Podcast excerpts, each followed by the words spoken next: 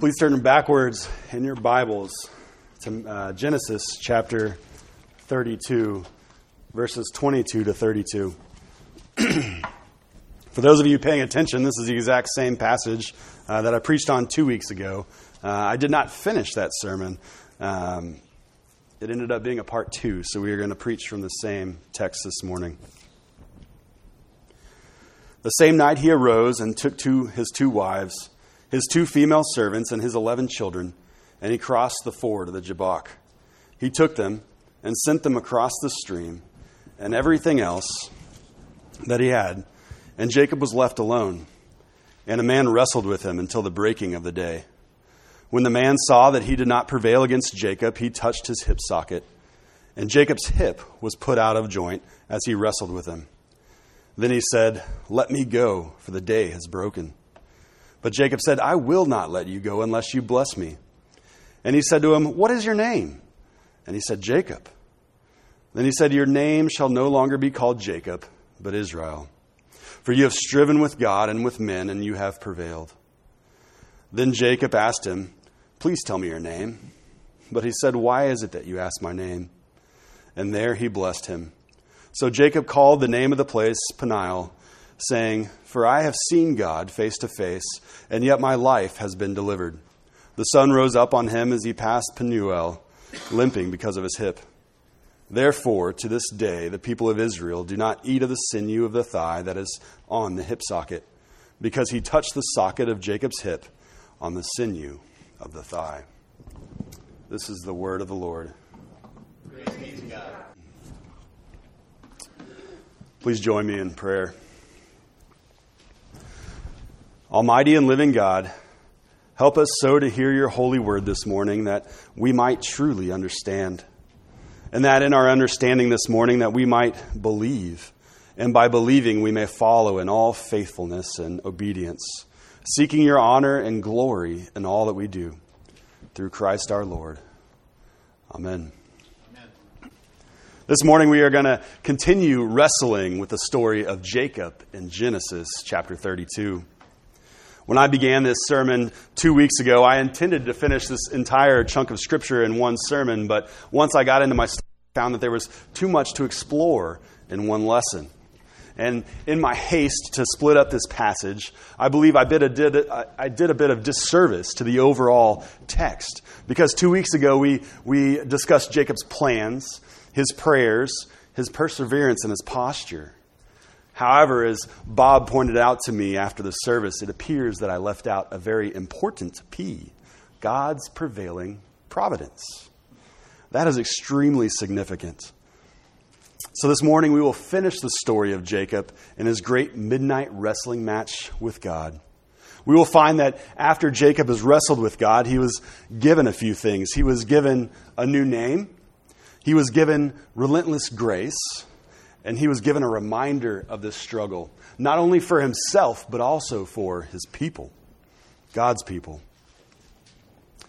Last week, we kicked off the week on Monday, and it was a, a day of remembrance as America observed Memorial Day. While its origin is uncertain, right, Memorial Day has been placed into our calendars as a day to remember and honor those veterans who have died fighting for the freedoms that we hold so dear.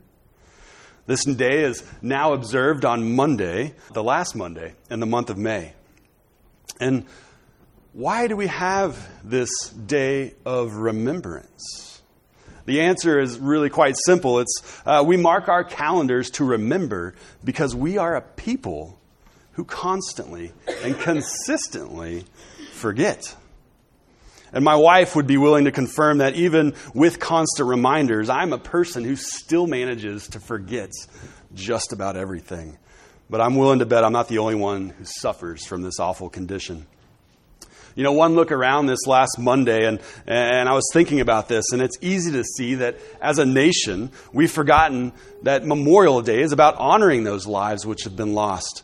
Right? We take for granted those freedoms that those losses, that those lives have given us. Memorial Day, for many of us, has turned into this three day vacation that we look forward to for months. Right? Perhaps it's that new tool or that new toy or that, that really fancy refrigerator with the lights and the chrome on the inside, and it's fancy, right? It's this day for extravagant spending. Memorial Day for some might be a day to escape the city and, and head to the beach. And for those who are really fashion conscious, uh, it marks the beginning of summer.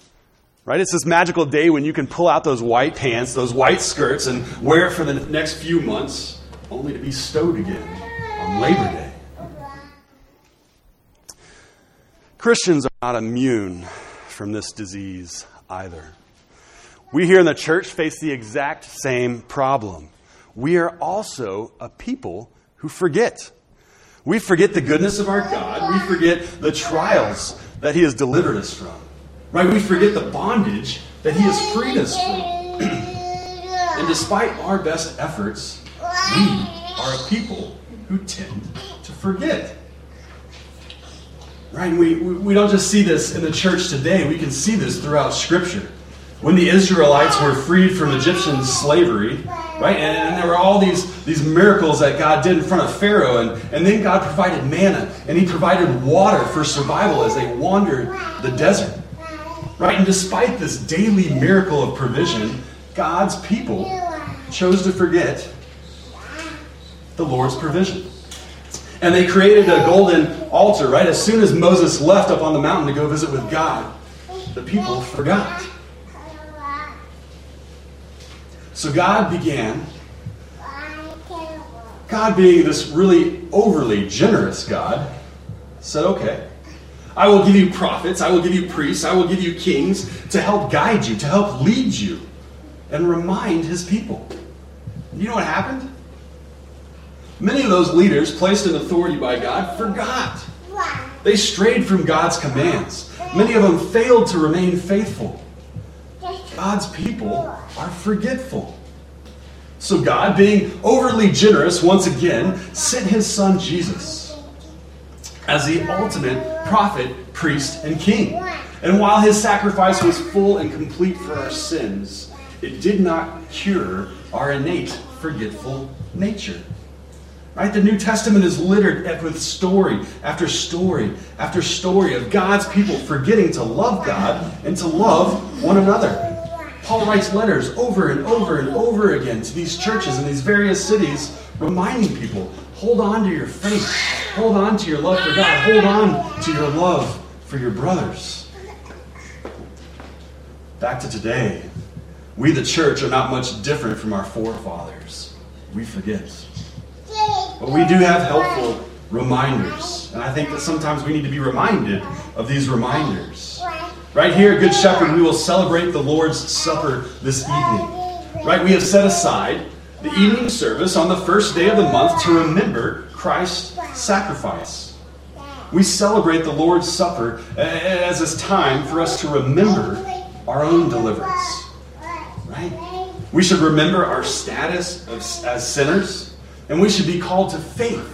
And we should be called to repentance. And we must remember our justification before the Lord, which is gifted to us from God Himself. And this is a cause for celebration. This is a cause for remembrance.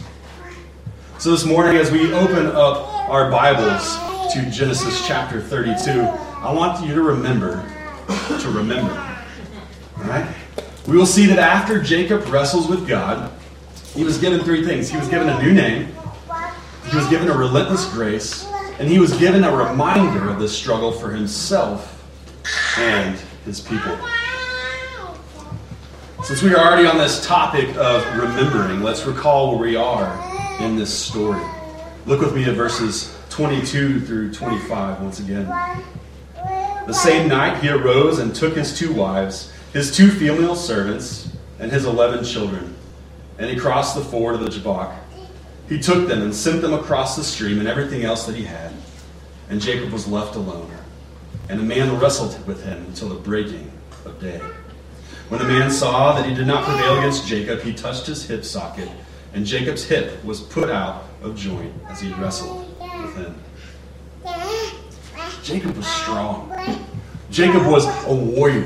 He was strong in will, right? He was strong in feats of strength.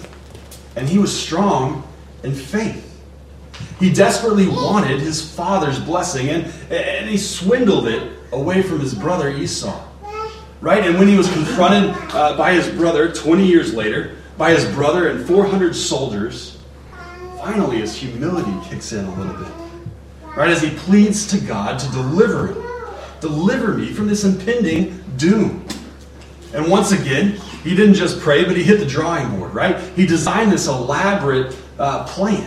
This elaborate plan to appease his brother and to mitigate his losses.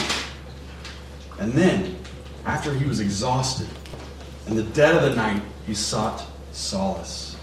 And he was confronted by God. He didn't get solace, he was confronted by God, and he was he entered into a divine wrestling match where he persevered and he held on for dear life. It was in this encounter where the posture of Jacob changes. He muscled his way into gaining his earthly father's blessing, but he, he couldn't quite muscle his way, his, his way into gaining his heavenly father's blessing. All that he could do was hold on for dear life. Our first noteworthy point this morning is that Jacob was given a new name. This is pretty entertaining, uh, right? Because in this, in this feat of desperation for a blessing, and, and in response, he was given a new name. Let's continue on with verse 26. Then he said, Let me go, for the day has broken. But Jacob said, I will not let you go unless you bless me. And he said to him, What is your name? And he said, Jacob. Then he said, Your name shall no longer be called Jacob, but Israel, for you have striven with God and with men, and you have prevailed. These few verses are a complete game changer for Jacob. But if we take them into context, they are extremely powerful as well. Because Jacob fought with God. He's been broken at the strongest place in his body, but he, uh, he realizes who he's fighting. And when he realizes this, he begs for a blessing, and his opponent's response is timeless.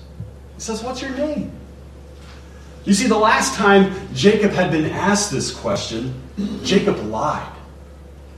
Jacob's father, Isaac, was blind. He was on his deathbed. He was, he was really sick, and, and he wanted to bless his eldest son, Esau. And while Esau was away following his dad's commands, right, he was hunting for wild game uh, for their father's last meal, if you will. And, and Jacob and his mother schemed up this plan. Right? Jacob had smooth skin, and Esau was, was, was this manlier man with, with rough skin and, and lots of hair everywhere, right? And, and so Jacob's mom came up with this plan to get some goat skin. And so they covered Jacob, his hands, and the back of his neck with goat skin and goat hair so he'd feel tough like Esau. Right? Then he took his father this delicious meal, and, and Jacob pretended to be Esau, back from this wild game hunt. Right? And his father, Isaac, was confused when his meal came to him. He heard Jacob's voice. It says it was his son. He knew his son. He heard Jacob's voice, but, but when he touched his son, he felt Esau. He felt Esau's rough and hairy skin. And so Isaac did something fairly reasonable. He asked, What is your name? And Jacob replied, It's me, father, your firstborn son, Esau. I did what you told me. I hunted the wild game and I prepared you this delicious last meal. And, and, and please go ahead and, and eat up and let's get on with this final blessing. So Isaac mistakenly blessed the wrong son. Hey, what's your name? That's what the mysterious wrestler in chapter 32 uh, asked Jacob. This mysterious wrestler was, was more than just a man. This was, this was God, and, and God knew that he was fighting Jacob. God didn't have to ask this question. His question was stated with authority an authority to attempt to submit Jacob to his leadership. Right? When a Hebrew in those days gave their name to someone, it was this act of submission. In other words, right, the man is really saying to Jacob, hey, give me control of your life.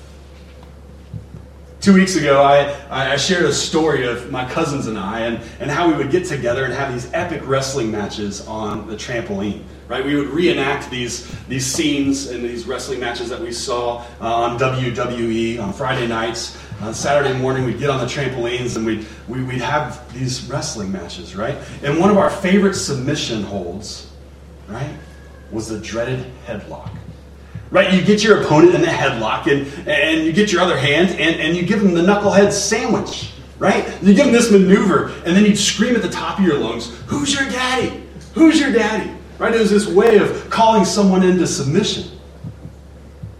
Perhaps asking somebody their name is a much more civilized form of submission. Regardless, this time Jacob gives his true identity.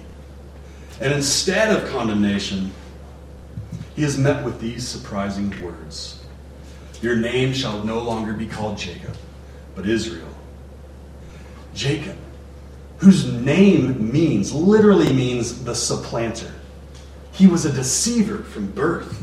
He tried to gain security and prosperity by tricking others, by tricking his own dad.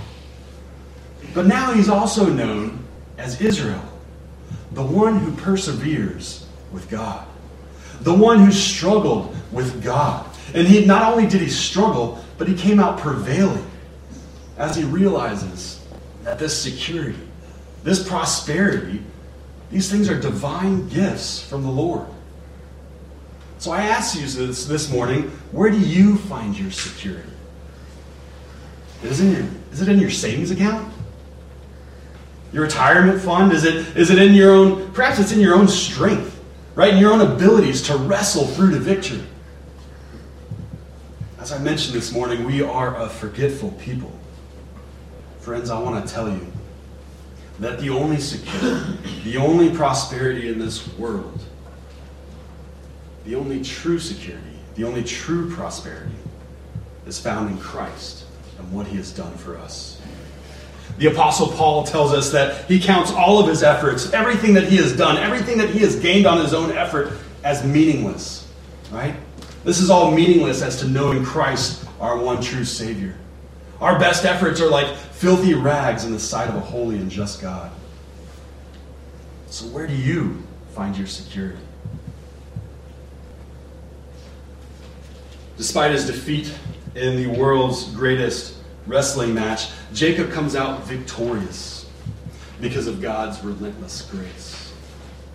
This brings us to our second point this morning, right? Jacob is gifted grace. Jacob's defeat wrought victory. In this weakness, Jacob found true strength. Please look with me at verse 29. It reads this Then Jacob asked him, Please tell me your name. But he said, why, why is it that you ask my name? He's telling him it's not important. And there, he blessed him. When we look at Jacob's life, we see that his whole life is a story of God's relentless grace. Over and over and over again. There's a, a, a fairly well known Reformed pastor by the name of Kent Hughes. Um, and he calls this grace when he's writing about um, the story of Jacob, he calls this grace that God shows him a tenacious grace. He calls it a contending grace, an intrusive grace, and an, a, a renovating grace. Right, the grace, uh, this grace was, was tenacious because it would not let Jacob go. This grace was contending because it was always there. It was always battling. This was an intrusive grace because it never, ever stopped. It never shut down. And finally, it's renovating because it gave Jacob a new limp and a new name. And such is the grace of God that has grasped us as believers. This is God's grace. It's a grace that will not let you go. It's a grace that refuses to let you go. And it is birthed in love. And if you are truly His, you are in the grip of relentless grace. And we are called to submit to Him and to His authority. We need to understand with, with Martin Luther, who says this if we in our own strength confide, our striving would be losing. Church, if we are striving in our own strength, our striving is losing. And so many of us recognize our brokenness and we come to God. We come in faith. Right? We, we, come, we come in faith and we rest in Him. We believe. We believe in Him and we want to be a part of His plan and we want to take it into our own hands. And we never truly succeed. And so, being in the grip of His grace, God comes to us again and again and again. And He assaults us with His grace. He cripples us with this grace. And somewhere along the line, we begin to understand. Somewhere along the line, we begin to yield. And that is the great power of our Lord. Some of us might be like that today. I don't, I don't know what your name is. I mean, I do know each and every one of you's name, but, but I'm speaking in terms of the text here, right? I don't know what you say back to God when He confronts you and asks you, What is your name? Perhaps your name is faithless. Perhaps your name is unbelieving. Perhaps your name is just plain exhausted. I don't know. But, but when God asks you this question, What is your name? And you know the name, think you should say it back to him. And then I think you should ask him to give you the name that he wants for you. Ask him to make you to be the person that he wants you to be as you rest in him and his good works. What a God we have, friends. What a glorious Father. What an overwhelming, relentless grace. And our great part in this journey is to simply yield to God and to do his will. His kingdom come, not ours. His kingdom come. His will be done on earth as it is in heaven. And may that be the reality in our lives today. Let us rest in Him. Let us rest in God's relentless grace. And finally, our third point this morning is that Jacob is given a reminder. Right? And not just this reminder for himself, but he also eh, wants to remind God's people. And then God uses this as an example to remind God's people. You and I need this. Because even if we're quick to listen, we're also really easy to forget. So look with me at verse 30. So Jacob called on the name, so Jacob called the name of the place Peniel, saying, I have seen God face to face, and yet my life has been delivered. The sun rose up on Jacob as he passed Peniel, limping because of his hip. Therefore, to this day, the people of Israel do not eat the sinew of the thigh that is on the hip socket, because he touched the socket of Jacob's hip on the sinew of the thigh. Jacob, this mere human, a mere mortal, walks away from a wrestling match with the great God of this universe. But he's done so with a limp Right? And this limp is, is supposed to serve as a never ending reminder of who's the boss. Right? Who's your daddy? Right? Who is your boss? Our Father in heaven. And furthermore, Jacob names this place Peniel. And that, that means face to face with God. Calvin says that this act of Jacob renaming this place Peniel shows us that the gratitude of our father Jacob is to be commended because he took diligent care that the memory of God's grace should never perish. Jacob knows about forgetting. He was often forgetful, so he knows a thing or two when leading his people. Hey, I need to set up a reminder. My people need to remember to remember. And this act of memorializing this place shows, that shows us that this wrestling match, right, was not this private event that took place in dark, which the two of them alone on the other side of the river.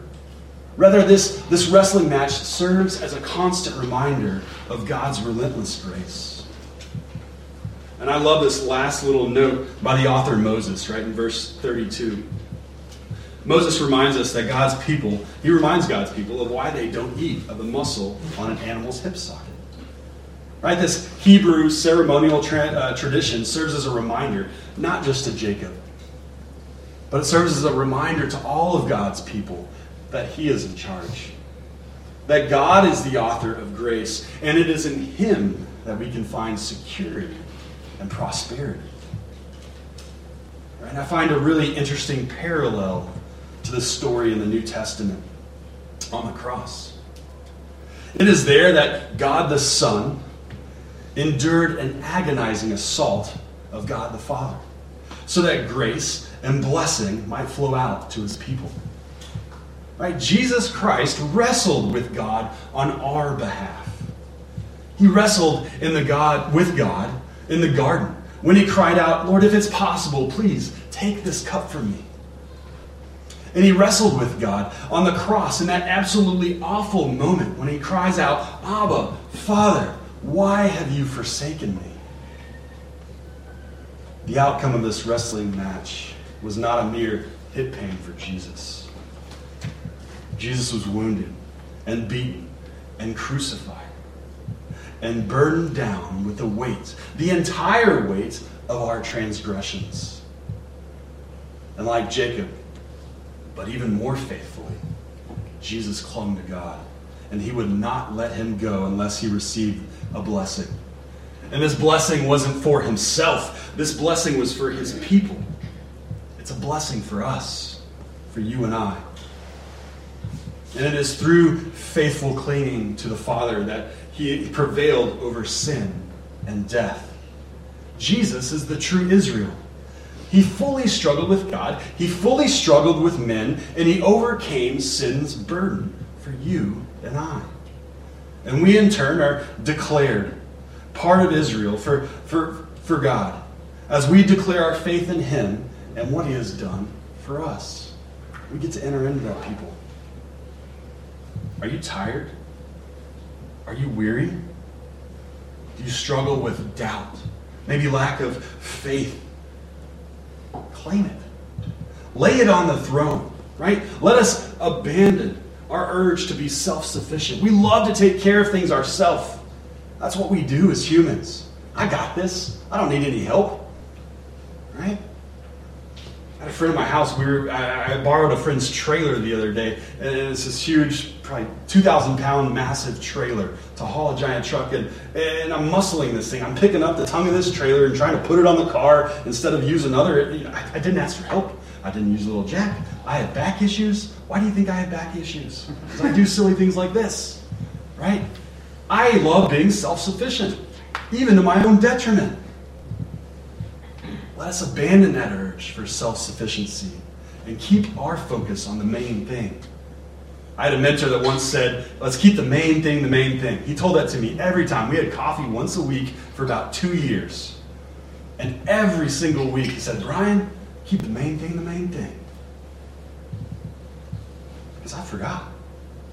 Every single week I'd come back to him tell him a new story of ministry and my woes with people, my woes with uh, just everything. Brian, you got to keep the main thing the main thing. Let us be a people who cling to God alone for our blessing. For when we cling to Him, you will find that He's never going to let go.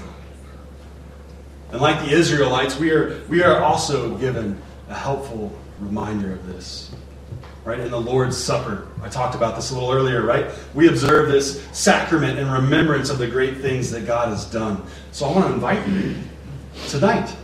Five o'clock, we're going to meet right here, and Pastor Sumter is going to lead us in worship and he's going to lead us in communion. He's going to lead us in remembrance of what Christ has done because we are a people who forget. In conclusion, this morning, I'd like to leave you with a, a tiny tongue twister. I edited it a little bit last uh, from last week. There's a lot of P's in this thing, and, and Bob helped me once again with a new P. God's precious providence enabled, enabled Jacob's prudent plans and perseverance. With pleading prayers for preservation, this providence procured for him a proper posture and prevailing victories based on promises above. This morning we find that, that God has given Jacob this new name and God has given Jacob this new identity in Christ, if you will. Right? God has also gifted Jacob with this relentless, never giving up, never ceasing, always and forever kind of grace. And finally, we see that Jacob uh, reminded God's people of what God has done for each of us who claim to follow his will. And that, friends, is cause for significant celebration observance and remembrance. Amen.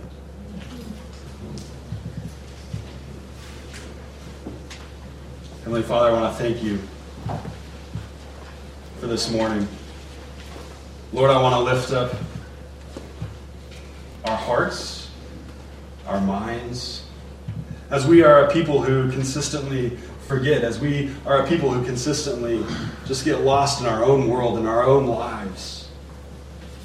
And Lord, I just ask that you would give us the strength and the courage and the perseverance to remember you and remember those glorious things that you have done. Lord, I pray these things in your holy name. Amen.